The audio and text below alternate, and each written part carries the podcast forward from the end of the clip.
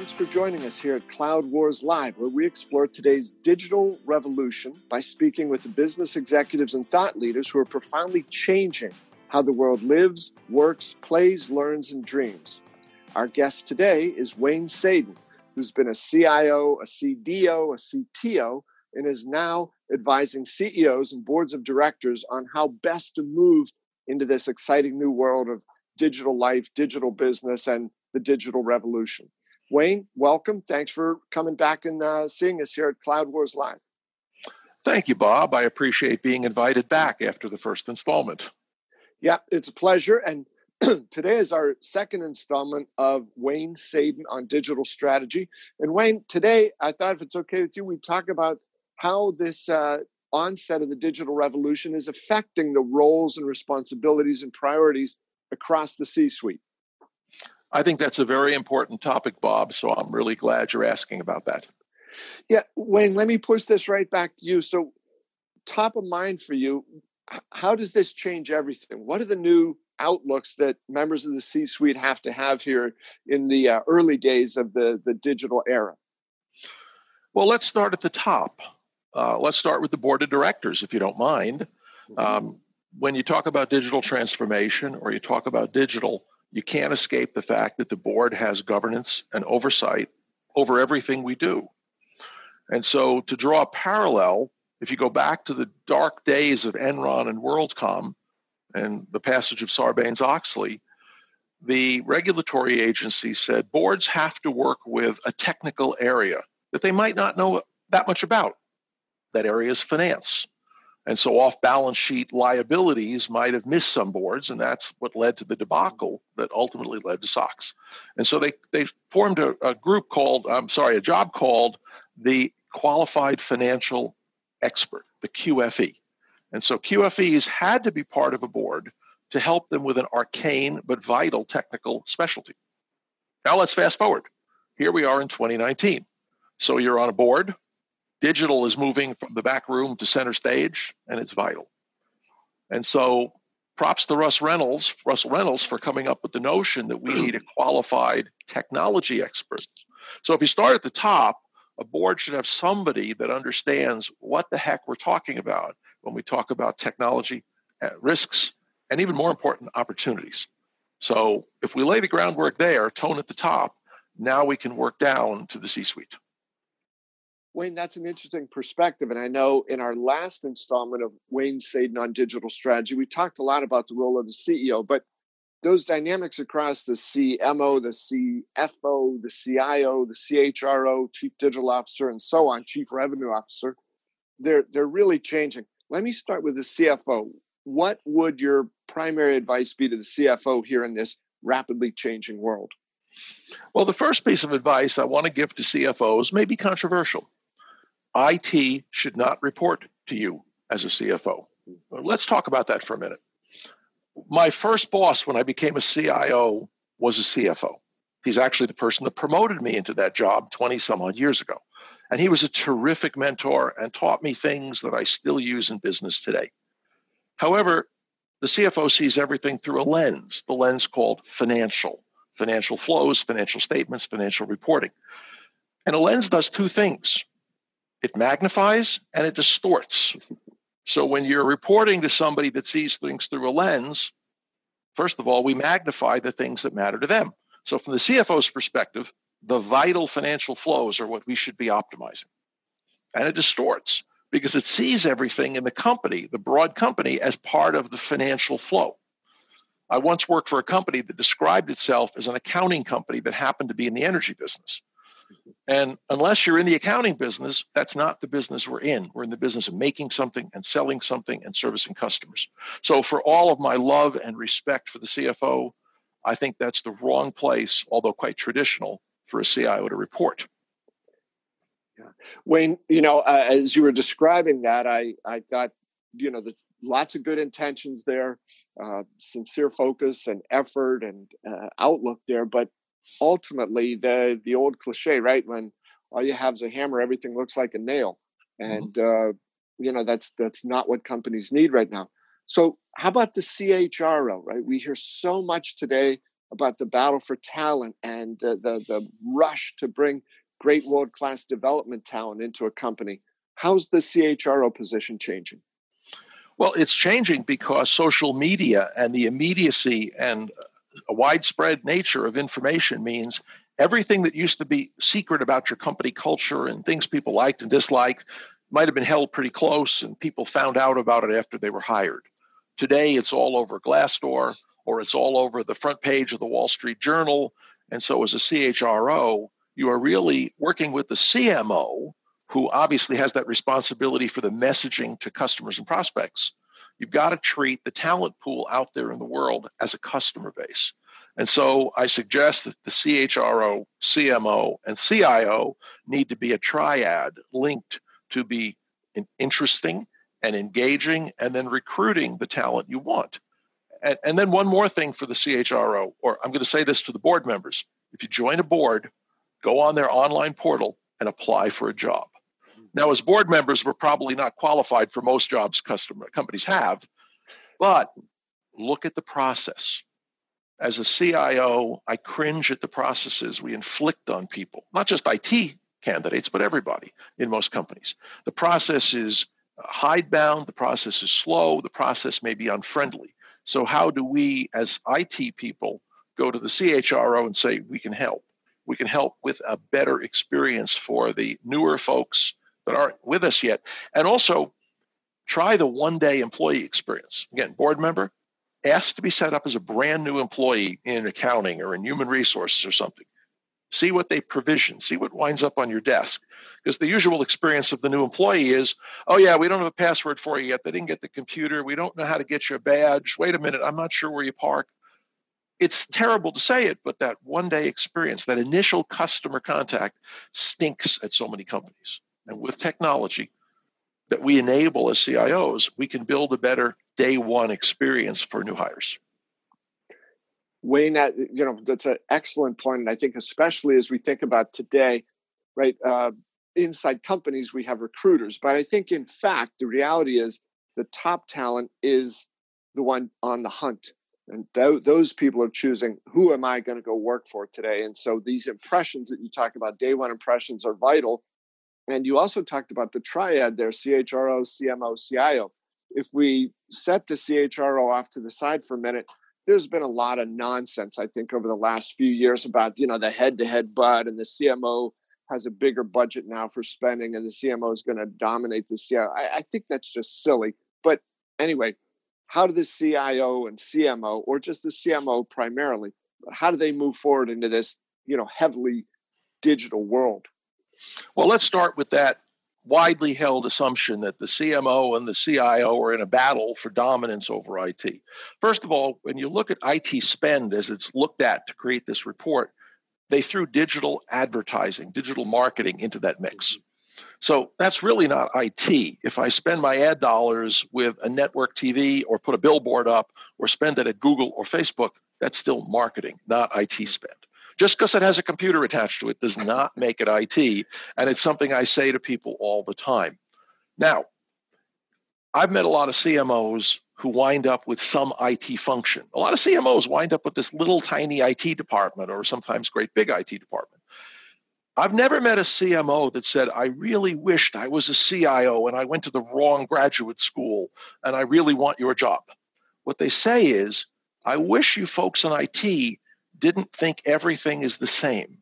If I need a page changed in a website because I need it now, it's not the same as a Sarbanes Oxley change to the general ledger that needs five levels of approval, three studies, and an architectural analysis. What I found is that if we think one size fits all, we tend to think towards the most conservative. And I'll say if we work for finance, it tends to look like we're updating the general ledger. But if you are marketing, it's about sense respond. It's about how quickly can I respond to something I saw on the internet this mm-hmm. morning. And I built dedicated IT CMO teams. When the CMO in one company looked out of her office door, she looked into the eyes of the IT people supporting her bullpen of creatives. And then when they needed to make a change, they made the change. Because marketing, while it's vital, tends not to affect the you know, the ongoing nature of the order to cash cycle.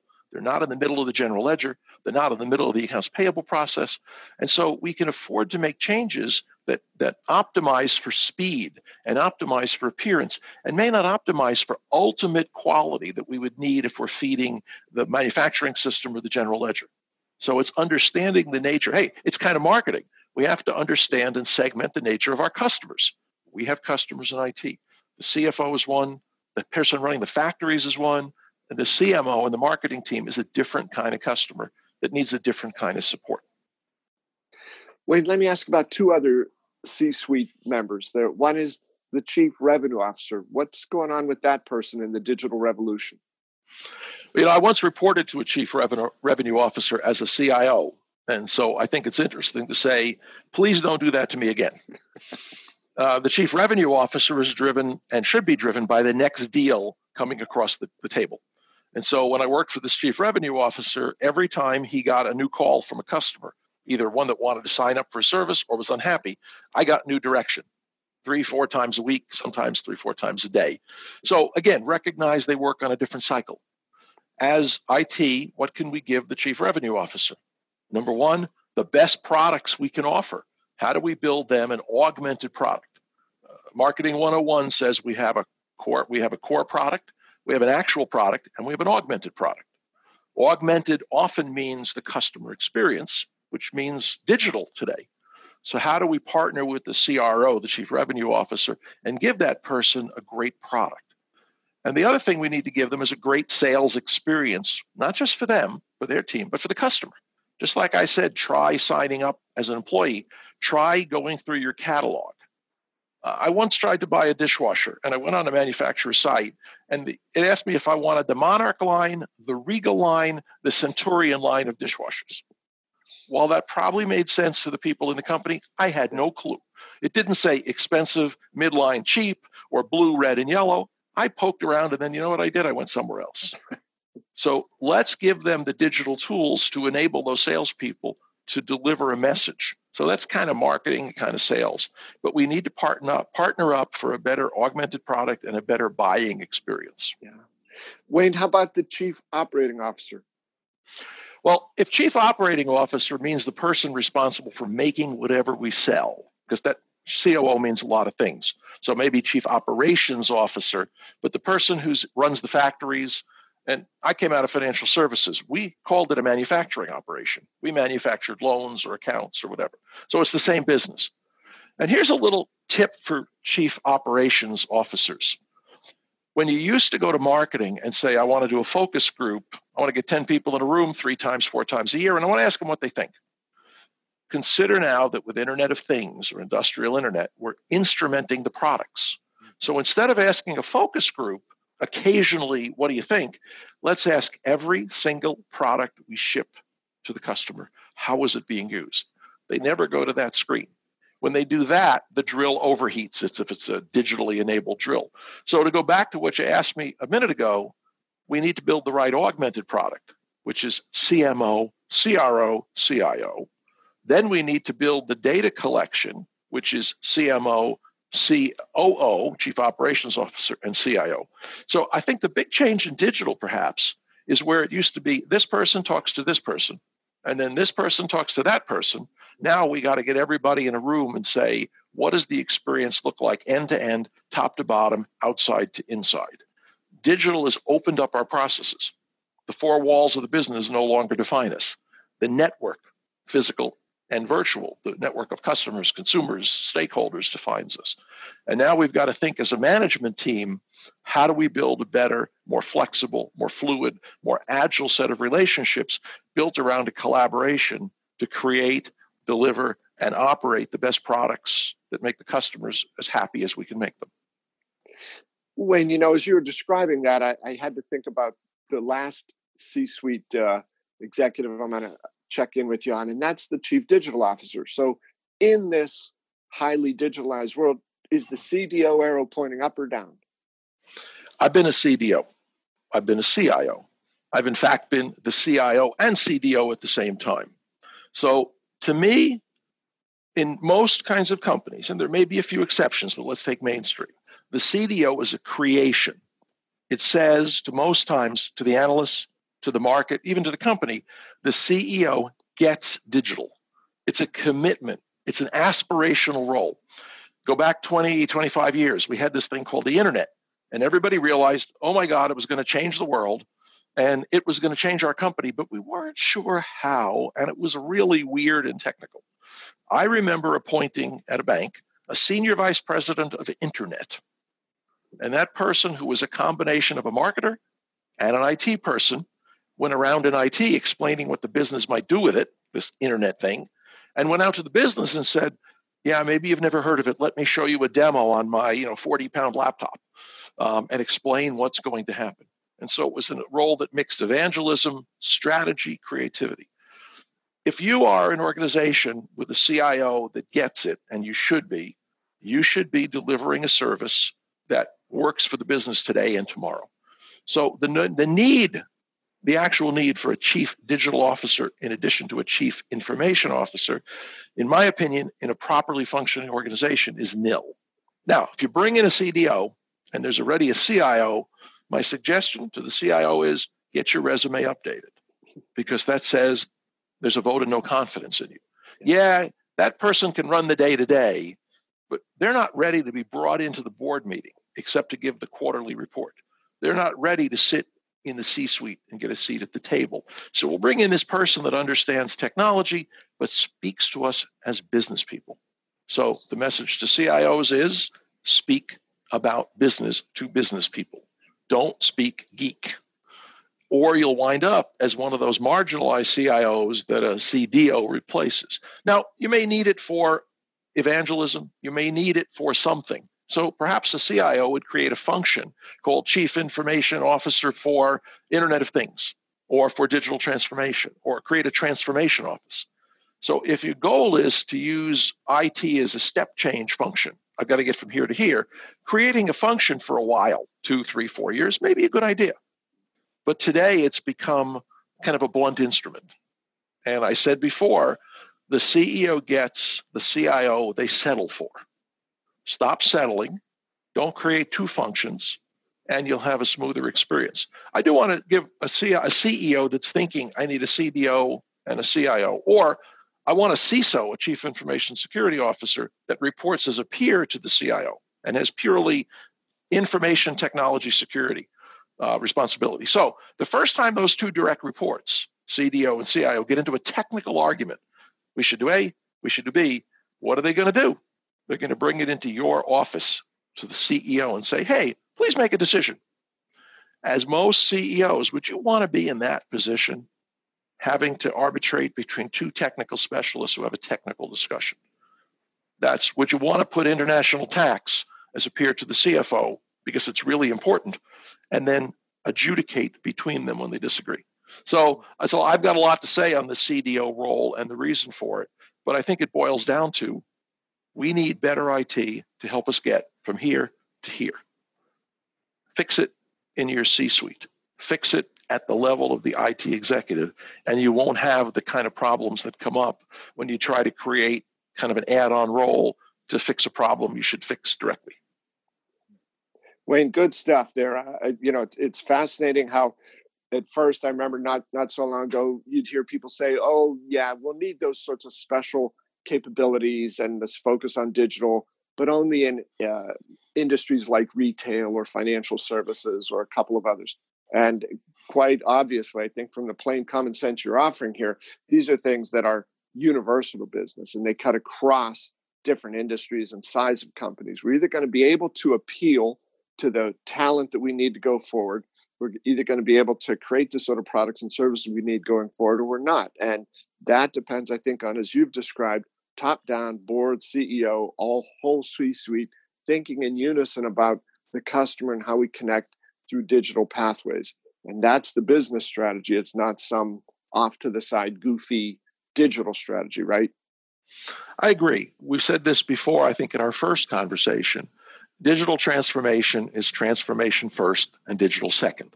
Don't think you can point at the CIO or the CDO or whatever you call it and say, go make me a digital transformation. The world doesn't work like that. Let's start by understanding our customers, our markets, our products, our talent pool, our intellectual property within the company, and build the best us we can build using technology to make collaboration better, to make communication outside better, to make top down better, to make quick decisions better.